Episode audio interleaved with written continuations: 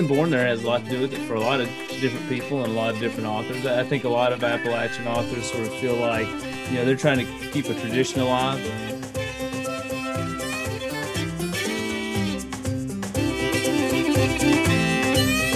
Appalachia Meets World, a podcast about place and perspective, but always Appalachian. Appalachia Meets World, it's Will And Neil. are back. Yes, sir. Back in action. Another week. Lots of fun stuff going on. The football cats finally had to take an L. I hated to see it, but you know, tough team. They made us proud. Kind of sort. I was glad they scored there at the end. I don't Yeah. know what coaching theories are on behind that, but If you're on the field, play. exactly. I heard Georgia's coach say he had no problem with it. He's a grown man. The only person that did have a problem with it was the media and Of some course. Georgia fans. They always do. The media always has a problem with something, right? Are we the media? Are, are we? I don't like to think so. I mean, that's a valid question, though, right? I guess, I guess, so. Uh, I mean, this is a form of media. we might need to start going to some symposiums or something. Is that what you do? Is that what people do? I don't know. Line them up. Maybe we can get on the sidelines. You think if we send in media credentials to the next uh, Kentucky football game, they'll grant it to us? you know I'm gonna do that, right? Y'all see me on the sideline, you, know I'm just recording an episode where where are you from? down here in the 606, man, still thriving. I heard uh I was joking around with some people today actually, and they they said, uh, "Are you from Keavy? You, you you from Keavy? Did you go to Keavy Elementary?" I said, "No, man, I went to Cold Hill." And then somebody standing right beside me said, "Ah, he's from Bell County. He's from Almville." I said, "That's right, that's right." so Listen. everybody everybody knows where I bleed. That's right. Maroon and gold. Ice water in my veins, maroon, gold, red, black, All the blue, above. all the above. So, what about you, man? What's shaking up in the Northeast? I think I want to ask you a pop culture question. Oh my God! You know I'm right on in line with all that pop culture. Have you seen Squid Game? Let's uh, come again. Squid Game? I have no idea what you're talking about. I, I had no desire to watch this show. Apparently, it's the number one watched Netflix show of all time. No way. And it is so weird and gruesome. And I, I mean, I've only watched one episode. I may not watch it beyond that, but apparently people love it. Is it real? No, it's just a movie. Okay. No, Well, it's a series, Yeah, but it okay. It's it's fictional. fiction. Oh yeah. Uh, well, I'd hope so. I don't know. I have no considering idea. the plot, considering the plot line. I know the listeners know. If you don't, Well, I'm looking at it right now. It looks pretty twisted. twisted's a good word. I've only watched one episode, so I'll, I'll keep you updated if I actually do watch another one. But uh, it's not likely. So it appears to me that Squid Game is one of those deals that a writer gets in their head somewhere and wants to tell fictional stories about. You have to be a special person to be able to do that. You have to have a creative mind for sure. You do. You know, I always had an imagination as a kid, and I still do to some degree. Well, yeah. What do you imaginate about? Is that a word? Imaginate. Imaginate. It is in Appalachia. It- I think it's in the dictionary. We'll have, to, we'll have to get Jennifer back on here and ask her. Yeah, just to qualify that word. But Imaginate. So, what do you imaginate? about? imaginate. I used to imaginate that I was in big games because I could never get anybody to come out in the yard and play with me. So I had to imaginate that I was playing in a big game because my brother wouldn't come outside and play. So I used to do that. But after I reached a certain age, it just kind of stopped. And I just wonder if do writers imaginate forever? I think creative people do, Neil. Yeah, I'm not creative. I think I think obviously from your no own from your own imagination of playing in big games, I'm guessing you're not you know you're you're what is it right side left side brain you don't have that creative. No way. I don't. It's okay. I'm I'm comfortable with it.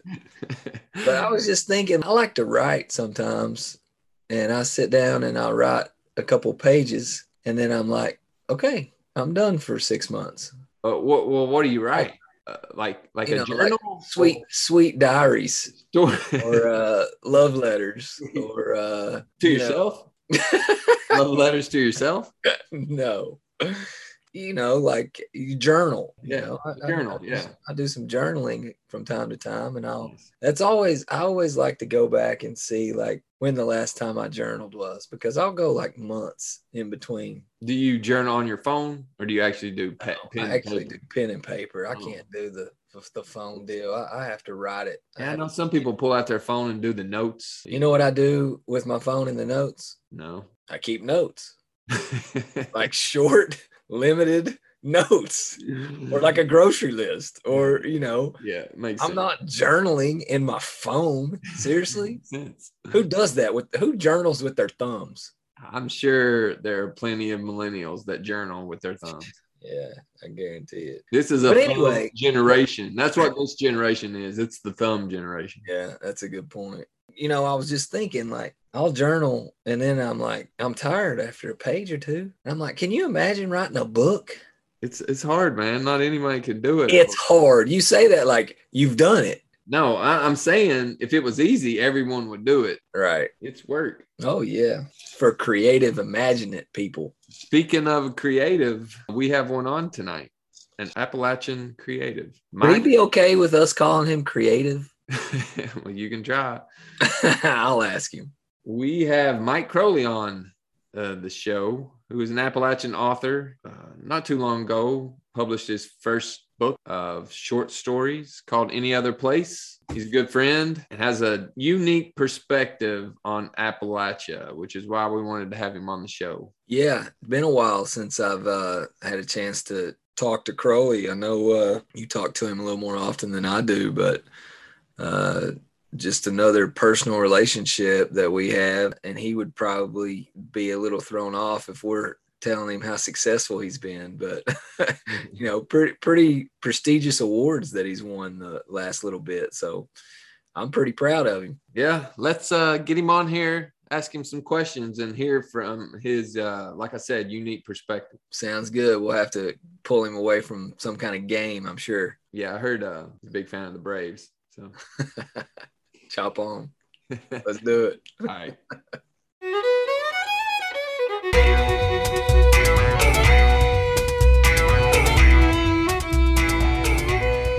We have tonight Michael Croley, author and professor at Denison Uni- University. His first book, Any Other Place, is a collection of short stories, which is the winner of the James Still Award and the Weatherford Award. Also, he's a co-editor of Midland Reports from Flyover Country. He also has reports, stories, and essays in the New York Times, Bloomberg, VQR, Paris Review, the Kenyon Review, Lit Hub, Narrative, among others, and has won several grants and awards like the National Endowment of the Arts, the Ohio and Kentucky Arts Council, and the Sewanee Writers Conference. Michael, can I call you Mike? Can I call you Croley? Just call me Croley Will.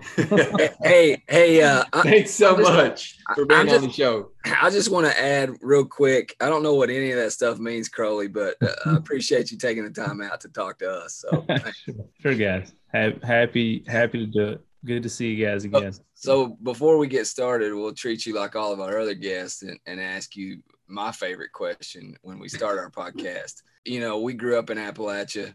For us, it, it, family tradition, one of the family traditions that we have is to uh, everybody at Christmas time or during the holidays, everybody brings an appetizer. So we usually have more appetizers than we do have real food. but so we always ask our guests just kind of as a you know opening question what's your favorite appetizer holiday tradition So when I got married, my wife Mary, she likes to do. I don't know about you guys. We used to eat dinner like I always feel like we did Thanksgiving like at twelve thirty. I don't know why. Everybody got up like at six and started Start cooking. cooking yeah And so then, like when I got married, Mary actually does dinner. It's like it's like a six o'clock meal. So you got all day just to like I don't know. It's kind of weird to me. they eat But, uh, appetizers Yeah. Right. So Mary does the whole thing, man. She but she does a lot of like fancy stuff. She'll do like charcuterie and cheeses and crackers and all stuff. But really, the thing that we only the only thing that we both of us really like is she also just gets like pizza rolls. Oh, yeah we make like a bag of pizza rolls. You're talking about like store bought pizza rolls? Oh yeah? Totino's. Yeah. party rolls, man. yeah. Yeah, Straight, it. straight Appalachian. yeah, yeah. So we just do pizza rolls, and then we've got like all this like fancy like salami and stuff. We just got pizza rolls, and then um, a hell of a good and uh, and wavy Lay's. That's so funny. You talked about Thanksgiving being at like 12 o'clock noon. I, I can remember for years and years, our mom would serve Thanksgiving dinner at the same time, like 12 30, 1 o'clock. It makes no sense. We finally got her to back it up. It's usually about three or four now, but still not dinner time. That's funny. Anyway, moving on.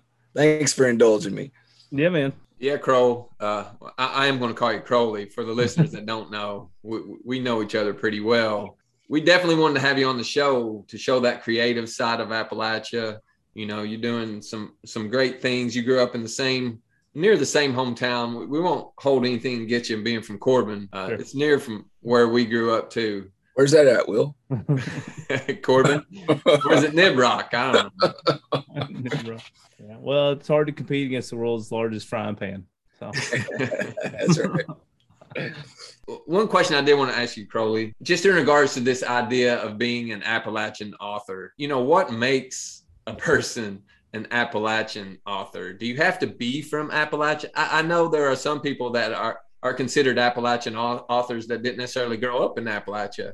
Uh, what makes you an Appalachian author? Well, I think being born there has a lot to do with it for a lot of different people and a lot of different authors. I think a lot of Appalachian authors sort of feel like, you know, they're trying to keep a tradition alive, you know, traditions that, you know, guys like us didn't grow up with. Like, and I'm not trying to be funny, like butchering hogs and, and, you know, hunting the echinacea in the woods and stuff. Like, you know, I mean, I think stuff like that for people that grew up in a certain way with certain family traditions, going back to Neil's earlier point, you know, that's a way of life that seems really far removed from our 21st century experience, but in some ways actually isn't that far removed. It's only a generation previous in some ways, you know. So there are writers, you know, writers probably a generation older than me, you know, they're really concerned with losing those kinds of traditions, traditions, and people not understanding that a lot of those things make Appalachia a really unique entity in the South. I don't think people always understand like what a stepsister Appalachia is in the South. Our accents are not like the accents in Georgia or Alabama or Mississippi.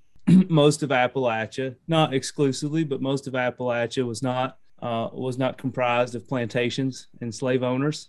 And so that that also makes Appalachia an interesting part of the South in that way, in that we weren't part of a lot of the um, I don't I'm trying to think of the best way to say this. We weren't part of a lot of the structural economic racism that sort of formulated, you know, the South and the country writ large. And also the mountains were so isolating in some ways that they had their own sort of inherent culture and tradition that sort of was born from that because there wasn't a lot of exchange of people and goods in the area. So Appalachian authors sort of carry that tradition, carry that tradition of sort of being isolated. I always think of Appalachians as really territorial.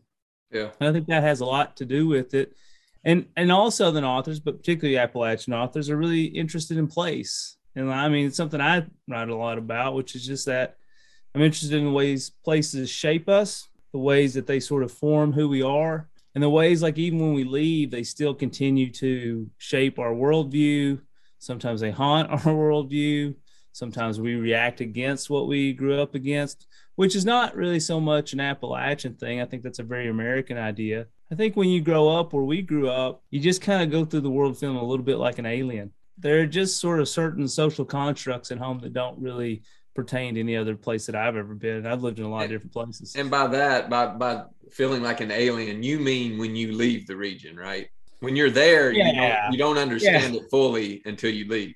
Yeah, you don't really know. I mean, I don't think a lot of people, and I would, I would say even now, even with that we're flooded with the internet and TikTok and Snapchat and all this stuff. Like, I don't think you really understand how different it is where where we were from until you're out in the world. I mean, it's. I mean, there are things now even that that still surprise me about the way that we grew up. You know, and I'm 44 years old, and I'm like, other people didn't do that. Like, Right. you know, Well, I mean, Let me ask you this. You know, you you t- you teach you're you're professor at Denison University. I don't know if I mentioned that in the beginning. You have lived in Granville. You have lived right in Appalachia in the outskirts of Appalachia. And we we had a conversation about this with our last guest. You know, you mentioned Southern Appalachia. You mentioned the accents are always different. Do you feel like a- Appalachia is a unified Appalachia? Do you feel like where you live right now, uh, right on the outskirts of Appalachia, that it's how you grew up? Um, you feel like it's different where Oh, you live? No, I mean, well, I'm in Columbus now. I mean, so I don't. Columbus is pretty. Columbus is like one of the fastest growing cities in the Midwest, so it's Right. it's a lot different. I think even if you went down to like OU down in Athens, it's different. I think there's lots of different Appalachians, and that's one thing.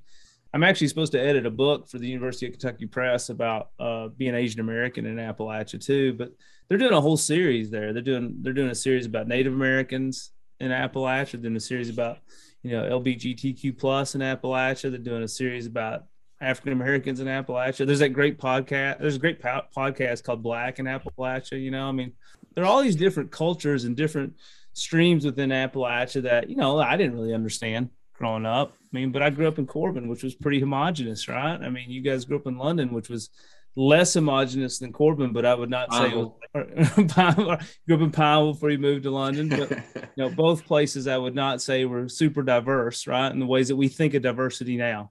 I also think in those areas there wasn't uh, a ton of economic diversity either. You know, there was a lot of like, a lot of class diversity. I think you know my memories of growing up is that you know there were people that were well off and there were people that weren't. There wasn't a lot of that in between zone. You know, I wouldn't really even call it a middle class. So I think you grow up in these sort of homogenous places and you forget that there's other people doing other things in Appalachia. And, I think that's another thing about just growing up and getting older and, and looking at the region from afar. You know, from that thousand foot perspective, instead of being in it, you can start to see those things a little bit more clearly. I, I want to get into your excellent collection of short stories, Any Other Place. But, you know, you mentioned you write about place, you write about home quite a bit. Mhm. But, you know, I've read a a lot of your essays. Some of those are really personal. Is it harder to write essays than to write fiction? I know some of your fiction, well, I know some of your fiction's autobiographical, Sure, yeah, yeah, sure. but people know you're writing about yourself when you write your essays. Is it harder to write essays? Uh, there's a different kind of vulnerability, you know, to writing an essay. I would. They're all hard. I mean, there's none of it's easy. I mean, I think that's the first thing. I think people think writing is like this romantic pursuit, and it's really just hard work. You know, like I always tell people, I wasn't the most talented person in my graduate school class. I was just the one that could take pain the most. Which honestly, I mean, I do think comes from playing sports growing up. You know, like I tell my students this all the time, like being a writer for me is just throwing my head against the wall 80 times a day. And I was like, the wall always wins, you know, but every once in a while I dent the wall, you know, and it feels pretty good when that happens. so they're both hard. Essays are essays are easier in the sense that I don't have to figure out what comes next. I know what I know what happens next. A story's different in the sense that, you know, you're trying to use a lie to tell tell a truth, which is usually an emotional truth. And you're trying to think through, you're trying to think through a series of events that will um you know best illuminate that so i mean a good example of this was if you want to indulge me is there's this incident that happened at the north korean south korean border the dmz 1976 i don't know all the details on this so somebody can fact check but it's called the axe murder incident. Basic idea was was that the north korean soldiers and the south korean soldiers were going to do this like this kind of show of unity. They were going to cut this tree down. And so something goes sideways. I forget who attacks who. Someone takes one of these axes and like kills a couple soldiers, a couple South Korean soldiers. Well, it turns out my uncle was stationed there, and uh, I didn't know about this till like oh, four or five years ago. My mom mentioned it, and um, so I want to write a story about it. But you know, I was telling my students about this as a way to teach them like this: is how you write fiction, which is like he was fine and he wasn't there, but they didn't know. Like they had no, they knew he was stationed in the DMZ, but they didn't. And this was like big. Anytime something happens between the two Koreas, it's huge news in the countries because they're always worried about the North invading the South. So my mom's family didn't know what was going on with my uncle. So I want to write this story about it. Well, the story's not any good if like it turns out he was fine and he was like asleep in his bunk, right? the story's only good if the character who I'm basing off my uncle, it's only good if what? He's there at the incident. If he's wielding an axe or he gets hit by the axe. So the essay version of that would be a lot different. The essay version would have like less action, less drama, but it would require more thought, more meditation. It would require me to be more interesting on the page about how I'm thinking about it and how I'm thinking about what that says about family or war or you know Right. whatever I decide to talk about. I also know you write, like I said, you write a lot about home and place. You also write a lot about your mom. You know, your mom is from from Korea, your dad is from America. You have a good quote in one of your essays where your mom says, I- will never really be a- an American and I'm not really Korean anymore. That, that, took me aback when I, when I read it because she's lived here for so long sure. that she's, you know, she's forgotten, not forgotten her heritage, but she's passed it on through, through you. But you write that you, it took you a long time to really uh, understand or fully uh, grasp that part of your heritage. You also, when you write about home, you talk about loving home, appreciating where you grew up, but also conflicted because of that yeah. not being able to embrace your heritage until you moved away. Can you talk about that a little bit? Sure. Yeah, I mean, um, yeah, there's a lot there. I think, I think it's kind of weird. I, you know, I always say this, but I think largely identified as like a white guy, right? You know, growing up, I guess a lot of people might have thought of me that way too. But you know, when I was growing, I mean, like first time someone called me out, I was like second grade. Some kid pulled the corner of his eyes, called me Japanese or something. I remember feeling like this intense amount of shame about this, you know, and then like getting really angry about it. Third grade, I was getting dropped off, and these kids started doing like these karate moves, you know, yeah, as I was right. getting dropped off. And I remember mom jumped out of the car, told him she'd show him some real karate moves. kick these little kids' butts or something, you know. And then, you know, I had an older brother who who who had to put up with a lot of this stuff too. And you know, Tim took a lot of lumps for me that I didn't have to. So by the time I came through, people knew us and, and, and they knew our family. So it wasn't, it was not as hard on me really as it was for Tim, but, but I was always waiting for things. I was always waiting for things to go sideways. Like you guys, I played a lot of sports growing up and, you know, when you go travel to some of these towns to play hoops or football or whatever, people say stuff to you. And but then stuff my own teammates would say stuff to me. So i kind of grew up on edge if that makes sense. Like i was real I, just always I, I, was real distrustful i guess is really the best way to put it. It's the easiest way to put it. And so it's kind of weird that i always that i mostly thought of myself as a white guy when that was really how i felt as a kid. When i got older with this accent you go out in the world and you lose like 10 iq points as soon as you start talking. Right because I looked normal. I fit in, like I fit in in New York, I fit in in Washington D.C., I fit in in Boston but I didn't fit in at home, you know. But then I'd talk in those, you know, big cities, and I didn't fit in there either. Right. You know, I mean, I was dating a girl once who lived in New York, and she wanted a Bud Light, and I didn't want to order it for her. that, you didn't want to I say lie. I was going to ask me. I knew the bartender was going to say something. I just knew he was going to say something. You know, my kids, and, um, my kids make fun of me.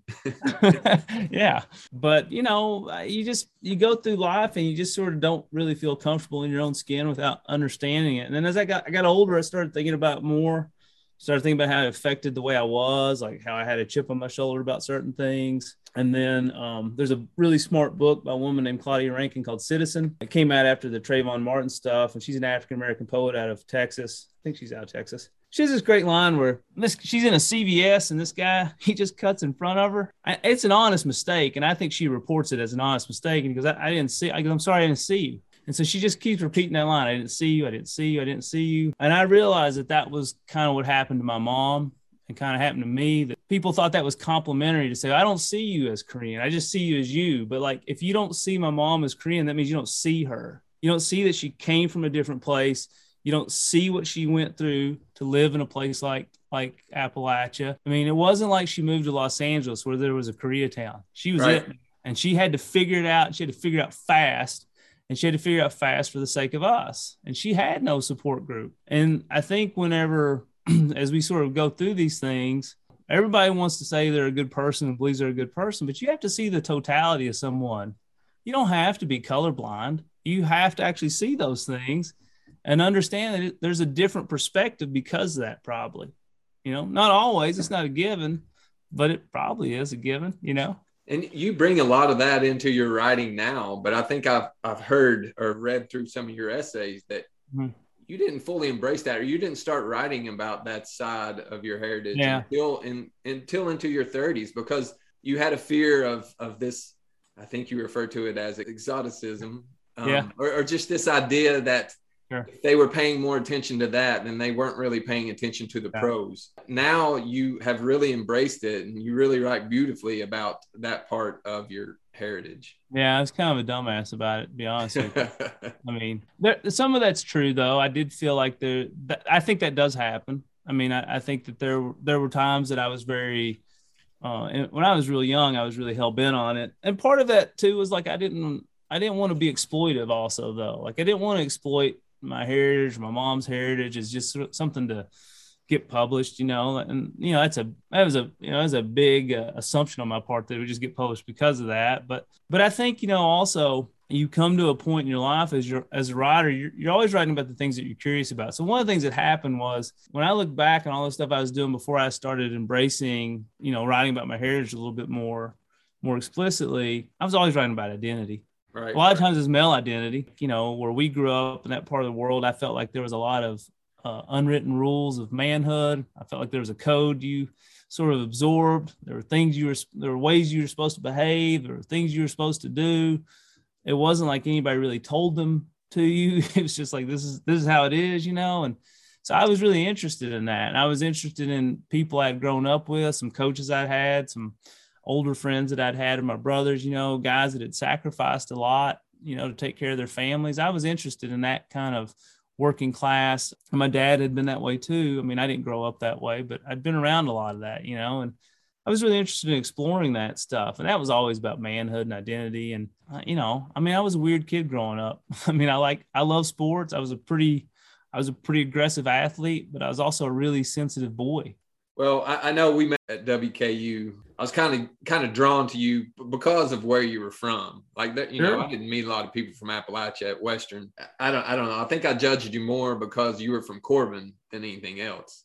But you know, we had this Appalachian bond that people just don't understand uh, unless you're from there. I don't think. Yeah, I remember when my brother went off to UK. He said, you know, when you grow up where we did, you know, you grow up hating everybody from London and Williamsburg and all those places right. you compete against and and playing sports, and then you get up in a city like that or get away from that area where no one, where you just, I mean, like I said, the alien thing, like you know, like hell, man, people didn't think Corbin was in Kentucky when I went to Western. They're like, where is that? Is that in Kentucky? And I'm like, yeah. And uh, so you find somebody that knows like knows all the people that you know. They know the things that you know, or they know the places you've been, or the guys you competed against. It just it just feels comforting, and you don't have feel like you have to. uh you know, like I always tell that story. Like I went through fraternity rush, and everybody'd say, "What's your name?" And I'd say, "I'm Mike," and they would go, "Hey, Mac," and I'd be like, you know, and I just like stopped correcting people at some point because like, what was the point? You know what I mean? Like, right. and I, you know, but I didn't know I had an accent. Right. You know, I went to college. I was right. like, oh, yeah, oh, okay. All right, good to know. So. I want to ask you about any other place. It's a amazing collection of short stories that I know you worked on for a long time before you published it. I, I, don't know. There are 13 stories in any other place. I think my favorite is Slope. I know you mentioned that as being almost autobiographical, or at least as close to auto being autobiographical close, as, yeah. as you can be. Yeah. Is, is that because it's so personal to you? Is that one of your favorites in in the in the book? Yeah i mean i like slope a lot. Slope kind of opened some things up for me. I mean i would have liked to not had my heart broken that way but, um, but that was okay. Yeah i mean that was kind of an interesting and weird story to write you know like i mean that happened. That girl kind of did that to me but then like you know that fight happened too. That's when I was living with my brother. We were living in Richmond, Virginia, and I think I have it. I think it happens exactly as it did in the story. I, I, fouled some guy. He goes, "You got me with that samurai chop."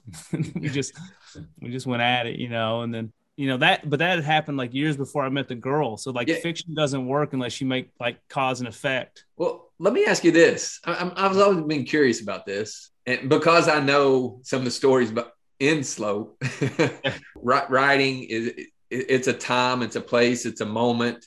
Could you mm-hmm. have written slope today like you wrote it originally? Like like could you sit down today and write slope? Would it would it come out totally different? Um, I, yeah.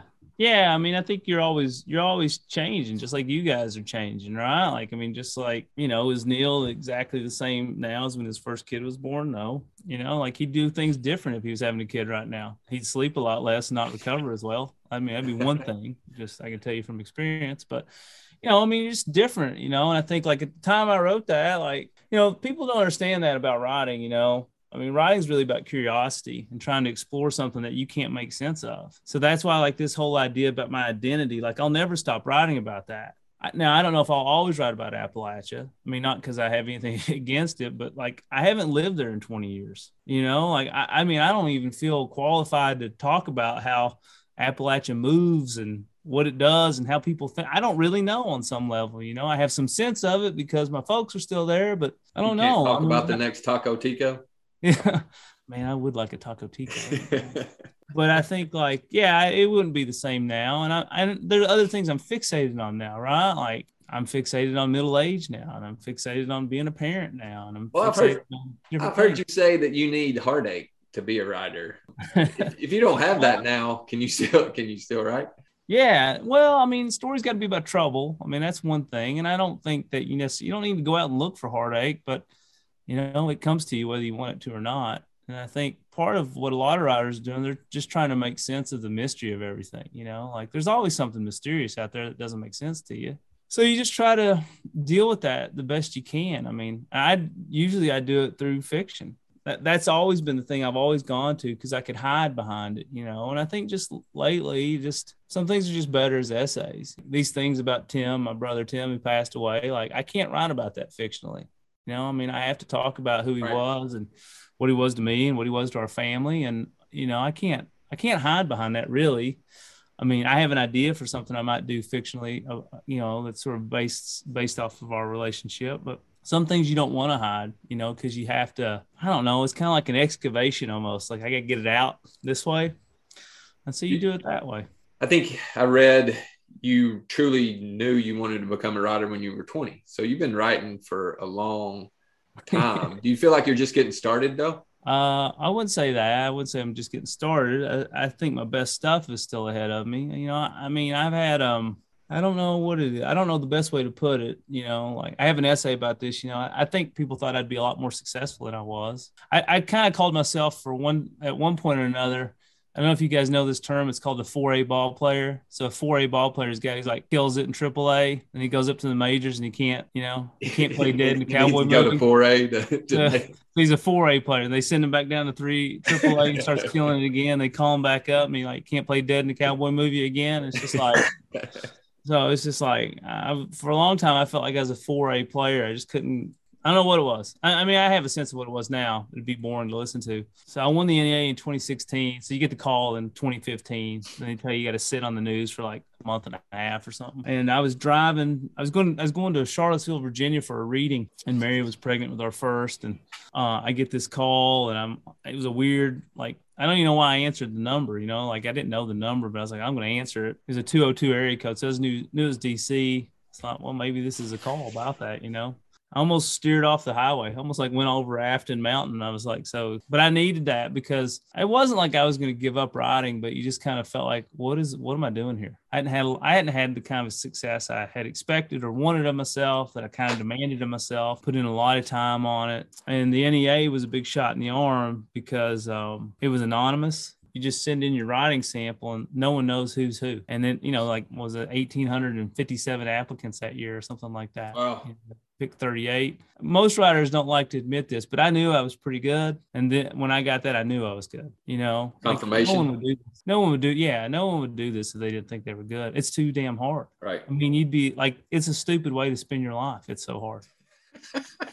it is, man. It's just like, I mean, you get told no every day. Well, I know you got thick skin. I guess. I think I'm just too stupid to do else. You know, I mean, I'm too damn stubborn to try anything else. So tell our listeners and tell you know, I, am Will talks to you obviously a lot more than I do, but, but I, I was just going to ask, you know, in a writer's world, that's totally different probably from what my typical day looks like or, or someone else's typical day looks like. So what's a, what's a typical day look like for you during, during the, the school year, I guess, when you've got responsibility of classes as well? I mean, how do you find the time? He's asking you what time do you go? What, what's your first tea time of the day? Exactly. exactly it would seem a lot lazier. It will seem lazier than it is, but it's hard to explain. I think one of the hard hard things about writing is that it seems like you're. It does kind of seem like you're screwing around a lot. One of my mentors, Lee Smith, says you need a lot of staring out the window time. Daydreaming is a big part of it, actually. Sure. And so a lot of writers I know, because writing is so hard and teaching is so hard and so demanding. A lot of writers I know they don't.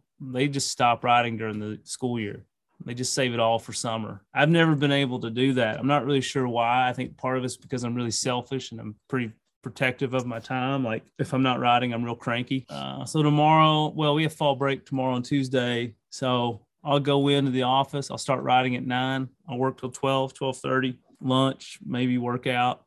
Probably not, probably too busy to do that.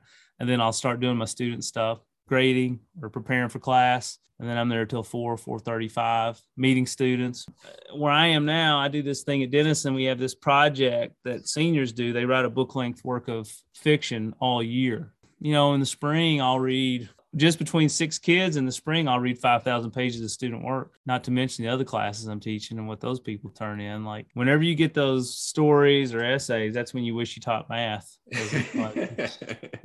so you're reading all these college students' essays, like getting all the, getting all these ideas, right? Yeah. Like, yeah. Yes. Let me ask you this: Where we grew up, this may come out wrong, but it, it was hard to be cr- a creative where we grew up when you were a young kid. You know what I mean? Um, Dude, just, I think, yeah. What advice would you give that Appalachian kid right now? Maybe two, three sentence worth of advice. That that kid that's carrying the book to football but hides it in his book bag because he doesn't want the other players to see it. What advice would you give that dreamer or that creative that wants to be a writer coming out of Appalachia? Um, I would just tell them to do it. I mean, well, you don't really have anything to lose. Look, I mean, I, I, I was a weird guy. I mean, now part of that's because my brother was six years older than me and he was my hero. And we were weird because we had a mom who wasn't from that area. Like, I'll give you an example once, like Silas House, buddy of mine. So, Silas and I met before he sold his first novel, and I was 22, graduated from Western. He goes, Man, he goes, he goes, most mothers around here want you married, married off with kids right now. And I was like, well, I, my mom's not from around here, man. You know, right. and that made a big difference on us. And yeah. I think that that's really important. You know, we didn't wanted have, you to move away, right? Huh? She wanted you to move away, right? They both did. My dad did too, actually.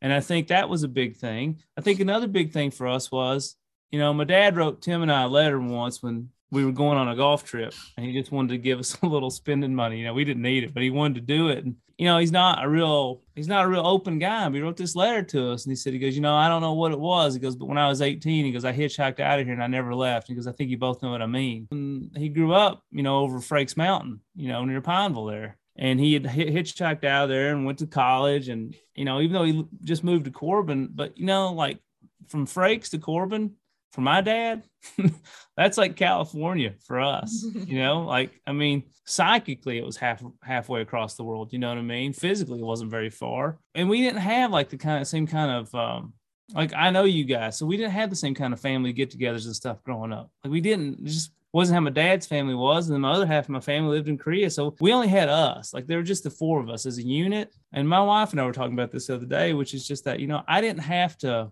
you know, that I wasn't like a lot of those kids that, you know, were afraid to hide who they were. Like I got all the affirmation I needed at home. Those are the only people I had to prove anything to. I didn't I didn't care about the other guys. I'm not saying I didn't have peer pressure and things like that, but at the end of the day, like if Tim was good with me, that's all I really cared about. When we grew up, you know, there wasn't the internet, but there also yeah. there weren't a lot of, or at least maybe because there wasn't internet, but there weren't a lot of Silas Houses. There weren't a lot of Mike Croleys. There weren't a lot of Carter Sickels, Allison Glocks. There weren't a lot of these authors that you hear about, these Appalachian yeah. authors that are in the mainstream today. Yeah. We didn't have that to look up to. Well, you know, we're thankful I, for. I for, think some of them were out there, but you know, our teachers weren't teaching them, and that that has a lot to do with it too. I mean, just understand you can do it. I, yeah, and my my point was just that you know, kids growing up in Appalachia today, they can be Mike Crow, they can be Silas Houses, and they can still sure. stay in Appalachia. You know what I yeah, mean? That's right. I think that's the other thing. I don't think you have to move away or don't feel like you have to move away.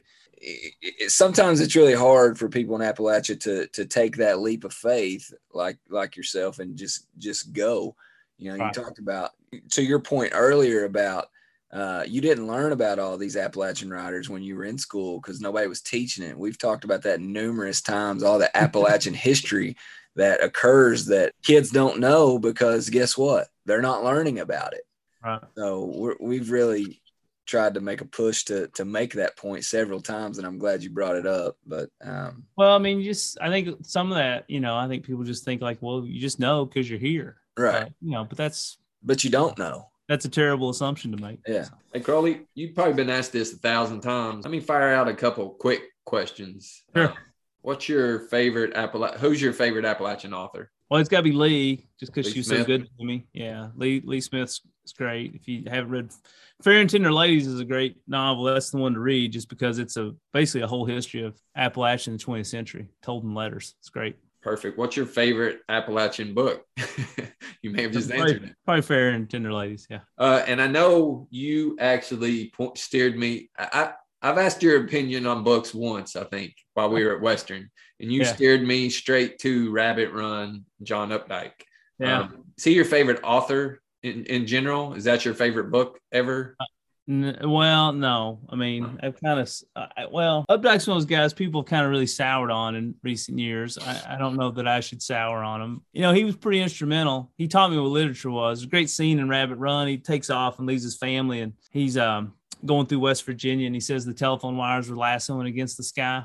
And I remember when I was a kid, we'd go out to the country where my dad had grown up, and I I would be laying in the back seat of his car, and I would see the wires do that, and I thought the same thing. So I was 16 when I read that line in Rabbit Run. I just I instinctively knew that that's what literature was, and I instinctively knew that that's what was so powerful about it. Was like here was this guy who was completely different from me, and we saw something the same way, and I knew that that's what that's what really good fiction did.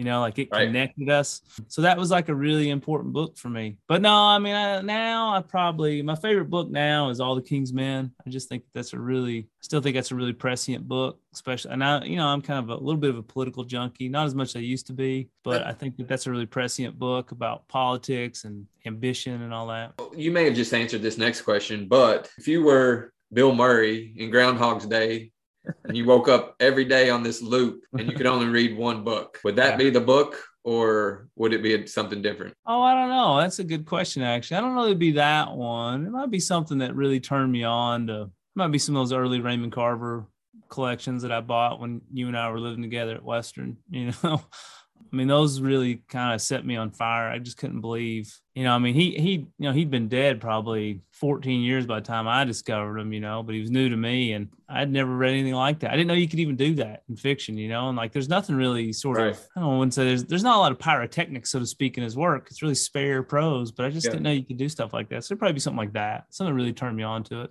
We, we haven't even gotten to your sports writing. I feel like you're as as passionate about that as as anything else you do. You do that quite often now. I do like doing it a lot. I'd like to do I'd like to do more of it. I mean, it's kind of weird. Like I tell my students this, but I really learned how to write reading Sports Illustrated. I read Sports Illustrated cover to cover. And it's kind of weird. I didn't go into sports writing, I think, sometimes to start. But I got bit by the fiction bug early and wanted to do it. And I kind of like what I'm doing now. But yeah, I like I like doing it. I mean, it, it's fun. You know, our, my wife came home to be with the kids, and so it's kind of a I, I wouldn't go so far as say like it's a second income source for us, but it helps. I like doing it. I only I only pitch stuff I like doing, Right. so it's kind of fun to do, and it's not as hard to me as like fiction writing, which Yeah. is not to denigrate journalism at all, but like it's just a different muscle, and so it's kind of fun. And I meet lots of cool people doing it. Honestly, like I talked to Kornheiser. Yeah, that was fun. Kornheiser was fun, and he's he's been really nice to me and good to me. I mean, I met Wilbon on that trip, and then like the other thing about it is too is like you have to make an impression on these people that they realize like you're not. I don't know if everyone. I don't know like if working journalists like guys that are on the beat every day have feel this pressure, but when I do it, I feel a pressure to prove to them that I'm different than other people they're going to talk to. So Yeah, I can see that. We haven't talked any about Midland, about your book Mid- Midland, the stories of flyover country. I, I, we'd like to have you back on you guys, because you are you, you're self-proclaimed, as you said earlier, political junkie. Just to talk about Midland or Midland Part Two, if you're going to come out with another one, you and your co-author or your co-editor, Yeah. book. I, I- I think that just be it's an interesting read. Yeah, we were just trying to do something there, trying to highlight some work in the middle of the country. You know, I think one of the things that really bothered us was that when Trump was elected, you know, the national media were like, "What happened?" And it was like, dude, if you just drive the cornfields of Ohio, you wouldn't have been as shocked. A lot of it was just about the ways in which, you know, coastal media outlets, you know, you need the coastal media outlets, like they have the most money, they have the most power and influence. Rightly or wrongly, that's just how it is. But, you know, they could do things better. We started these series of conferences at Denison to get these people together, to get them in a room and to connect them to people that were working at those media outlets too. We just felt like there were a lot of stories in the middle of the country in that flyover country and in rural America, Appalachia included, where, you know, it's more complex than you think it is. And it should be reported as being complex. And, you know, you're never going to get away from what's called parachute journalism. There's a function in place for that. It could be done better. Like, here's an example if we just want to use one close to home. Like any you know, any jerk can fly into fly into Lexington, rent a car, and come down for the chicken festival and interview six people in front of the world's largest frying pan, and they're not going to come off as like the most complex and interesting people. You know, you you're going to find you want to go there and find that person, you can find that person. It takes time to like go somewhere else and try to find somebody who has nuanced views on things. And you know, and a lot of times what is frustrating to certain journalists is that there are there are people that live in those regions that are smart and are nuanced and have complex feelings about these things.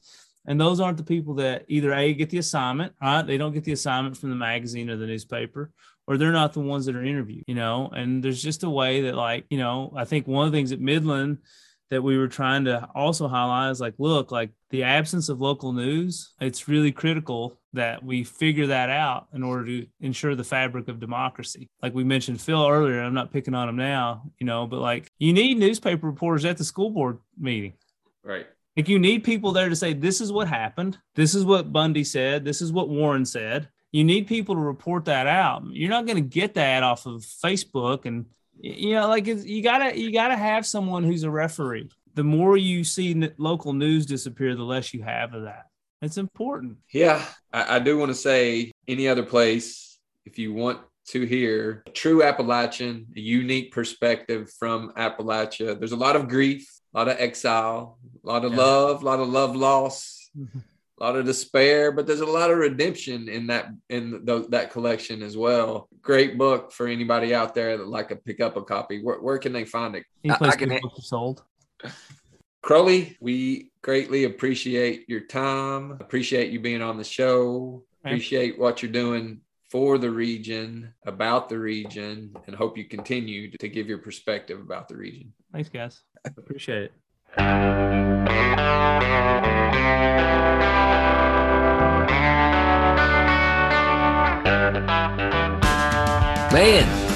Croley throwing out some good stuff tonight. Been a while since uh, we had a chance to talk to him, but I'm glad that he, uh, like we told him, glad he joined us tonight.